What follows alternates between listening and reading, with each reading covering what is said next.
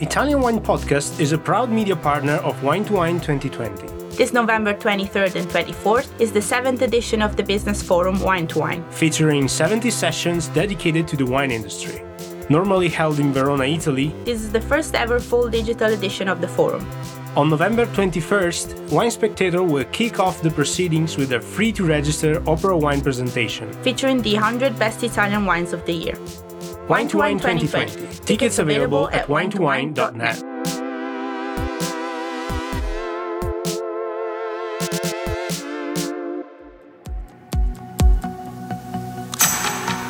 Italian Wine Podcast. Chin Chin with Italian wine people.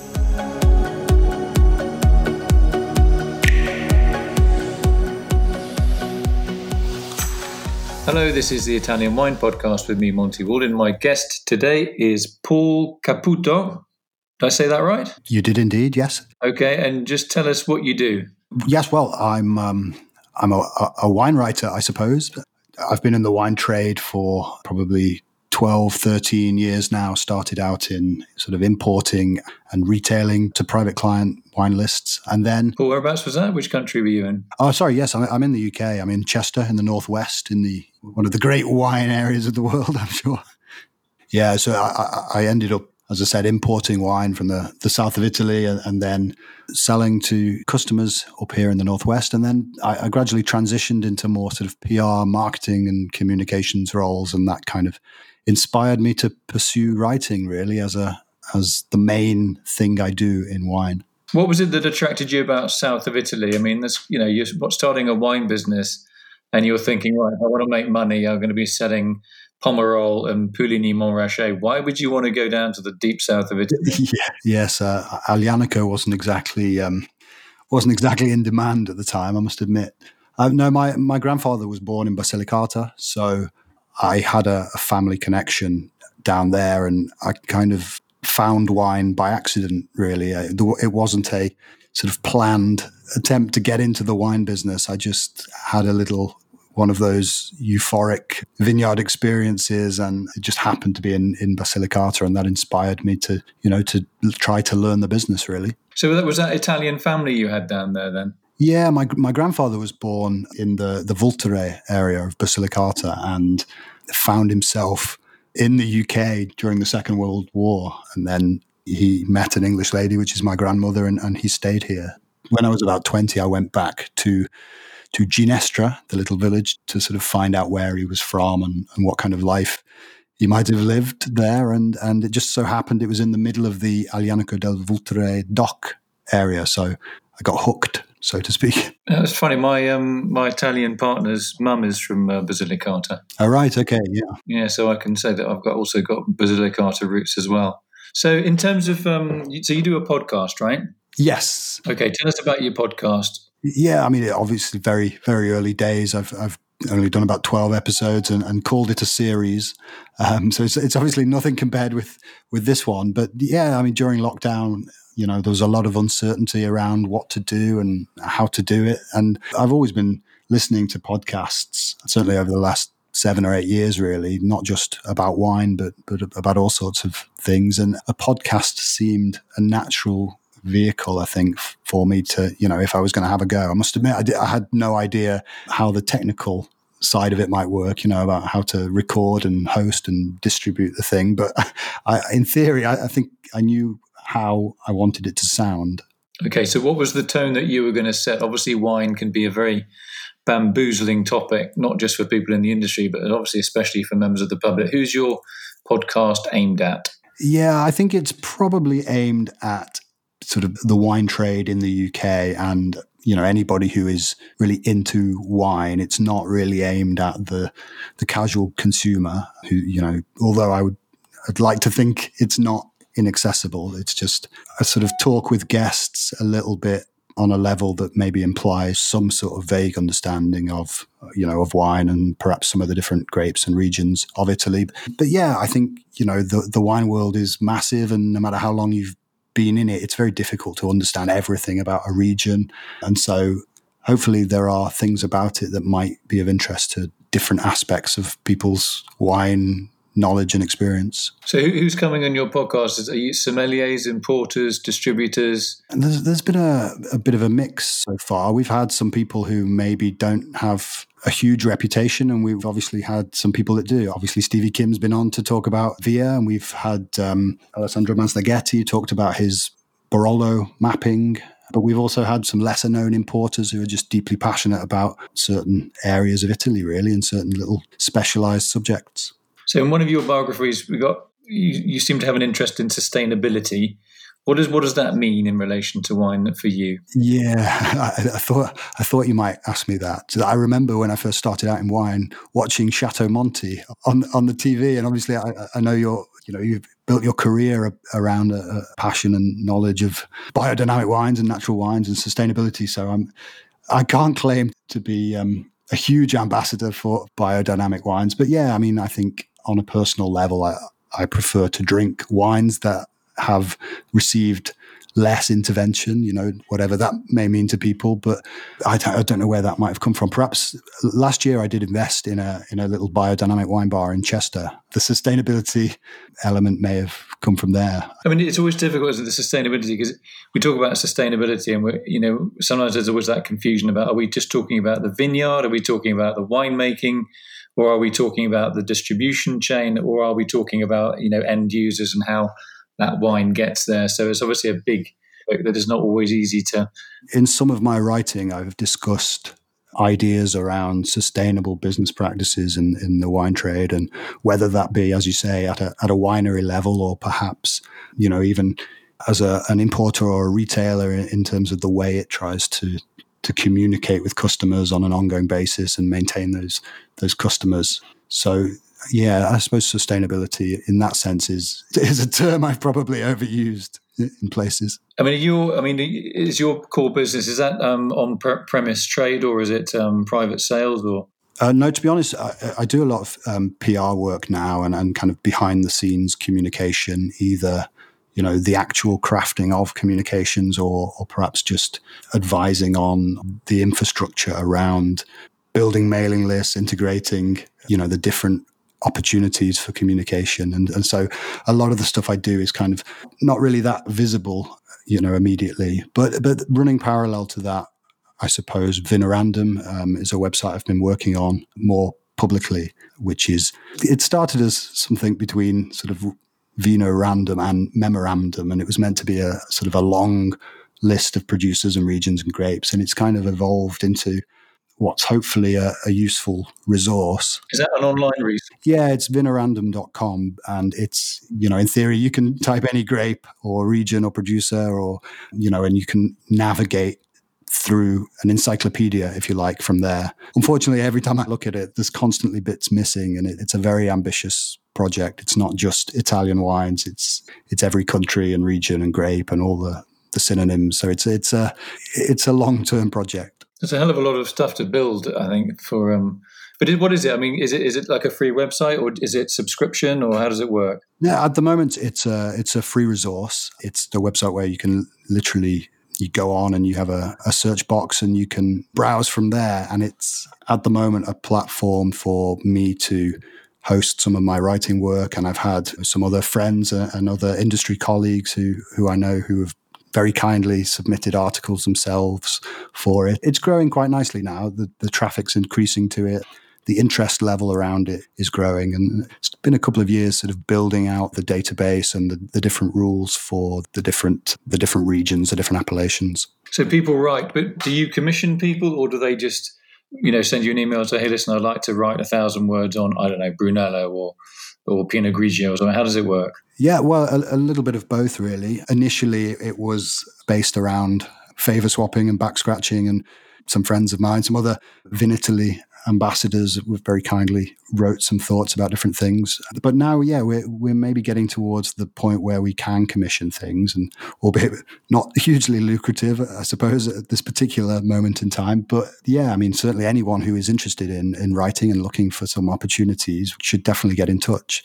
But yeah, I mean, it's a, it's a, it's a blank canvas, really. We have a, you know, there's a lot of a lot of regions and a lot of grapes to potentially uh, inspire some reflection on. Yeah, well, that's the beauty of online, isn't it? With a, with a paper book, you're you're really stuck. You know, there's the, the you're in four walls, but on the online you're not. So that's the advantage, I suppose. But also you've got so much content potentially to fill. So you did did you do the Vinitaly International exam? I, I did, yeah. I, I, did it in 2019. Yeah, last April I did it in Verona. And how did how did you get on? It, yeah, it was uh, it was an interesting experience. I, I passed um, first time, fortunately, which was which was good. But I must admit, in the run up to it, I had no idea really what the standard would be or or what kind of people would be on the course. Um, I think. What did you expect?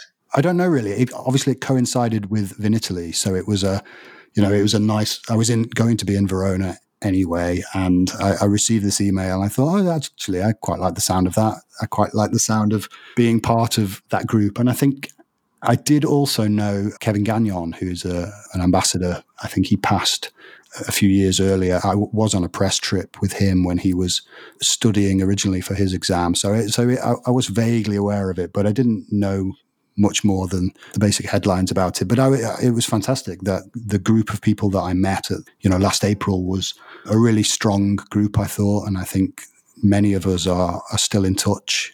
Um, and I think probably will, you know, I've managed to travel around Italy with, with some of those people. And yeah, I, I was very impressed. But how important is that to you? I mean, not just doing the exam, obviously testing yourself and being forced to learn um, stuff that you maybe never learned before and then the opportunity to actually spend time in the country with like-minded people and obviously very knowledgeable people. How how important was that to you? Yeah, very actually. I mean, from a personal perspective, I'd perhaps become a little bit bored with Italian wine, and that's really because my understanding of what was going on had, had, slipped a little bit really. You know I, I, started started out when i was 22 23 i'd formed my stereotypes of what was happening in various regions and i'd kind of become a little bit too attached to them. It was great to go and talk to people who are running businesses related to italian wine all over the world and you know receive their their their points of view on things. And I think obviously the, the, the northwest of England is not the best place to get that kind of industry insight from. You know, you can become a little bit isolated.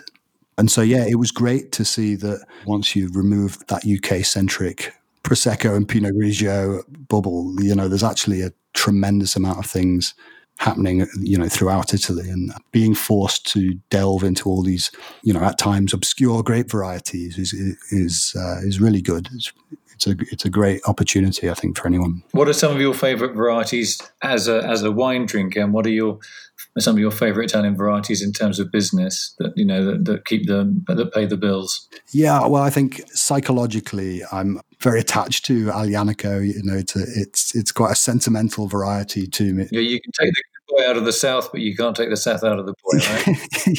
yeah, exactly. And um, it was quite interesting because the blind tasting wine on my exam was Aglianico del Vulture, and I, I, knew it immediately. It's just that, it's, you know, just so much experience tasting that variety from such a, a young age that I just recognized it straight away. So, but I must admit, beyond Aglianico, some of the varieties from the south are not my favorite. You know, I, I, must admit, I do like the cooler climate varieties, if you like. Um, I like perhaps more of the red fruit character and the high acidity than, you know, black fruit and, and custom toasted oak. But you're jumping from the deep south up to the uh, up to the north of Italy with it. Yeah, I fled to the French border almost. Yeah, I shouldn't say that. Um, certainly, you know, the, the wines of uh, of Etna, I think I've I've been really impressed with. I mean, my wife's actually from the Etna region, so I've also had quite a good experience with you know, with Nerello Mascalese and with the different crus of the appellation. I think Etna's fascinating just in terms of the texture of the wine. I mean, they they've got a very distinct texture, and obviously the volcanic soil and and the, the luminosity and the uh, the constant winds and and all that of. I just love the texture of those wines, and they're sort of big wines, but they don't feel heavy. Yeah, absolutely. And I, I, I, kind of feel, I feel that maybe that trend might go north a little into Calabria. I think that's another possibly exciting place to create that style, if you like. Do you think the UK market is still a little bit um, fuddy-duddy about um, accepting sometimes unpronounceable foreign grape variety names? Obviously, we can say Chardonnay and we can say um, Sauvignon Blanc quite easily, um, Merlot easily, but some of the Italian great variety names can be a little bit complicated. Do you think that's a bit of a, a barrier that we have to get through, or that all, all people that sell wine like you have to try and get past that? Yeah, I, I do think that. I'm often accused of being a, a little bit negative in that sense. But I do think that Italy is a big challenge. And I think there are many people in the wine trade who are challenged by Italy and, it, you know, its geography and the, the language, if you like. I think if you're an Italian speaker, it's very easy. But if you're not, it can be quite hard to get a handle on it all. And I think, I mean, I, I did a, a, a, virtual press trip with the Prosecco Consorzio the other day. And, and obviously, their DOCG is um, Valdobbiadene Superiore, and then you, you add some of these additional geographic terms to the wines and you put them on the wine list and you just think, this is a different vibe to the, the kind of Prosecco request I've had over the last 10 years. But yeah, I think if a merchant or an importer can manage to get the consumer around that language barrier, the stylistic opportunity for consumers is, is massive. Which which parts of Italy are on your hit list? The areas that you haven't visited yet, but you're definitely wanting to go to or would like to go to? Yeah, I really want to have a route round um, Friuli, Friuli Venezia Giulia. I, I'm, I'm quite well travelled in Italy over the years, and I think that's one of the advantages of working for myself is I've had the opportunity to, you know, extend some of my visits a little bit. But Friuli and some of the border area in the in the very north of Italy is is somewhere that I've not had the opportunity to spend as much time as I would like in. And, and Sardinia as well. I was doing a, an event in Cagliari recently, but unfortunately only lasted a couple of days. And I think Sardinia is potentially very interesting as well. I, I, th- I just think that the producers are starting to move away from that commercial style, perhaps, that maybe they've relied on in the past. You know, the, the wines have never been bad, but they've always been just okay. You know, they're correct wines, but they're not hugely exciting. But I think some of the producers, are, you know, the younger generation are now taking over, and they're they're starting to push the barriers a little bit more with what they do in the vineyard and what they do in the in the cellar. Do you think also it's a quick question of yields? Maybe a lot of sort of cooperative wineries there.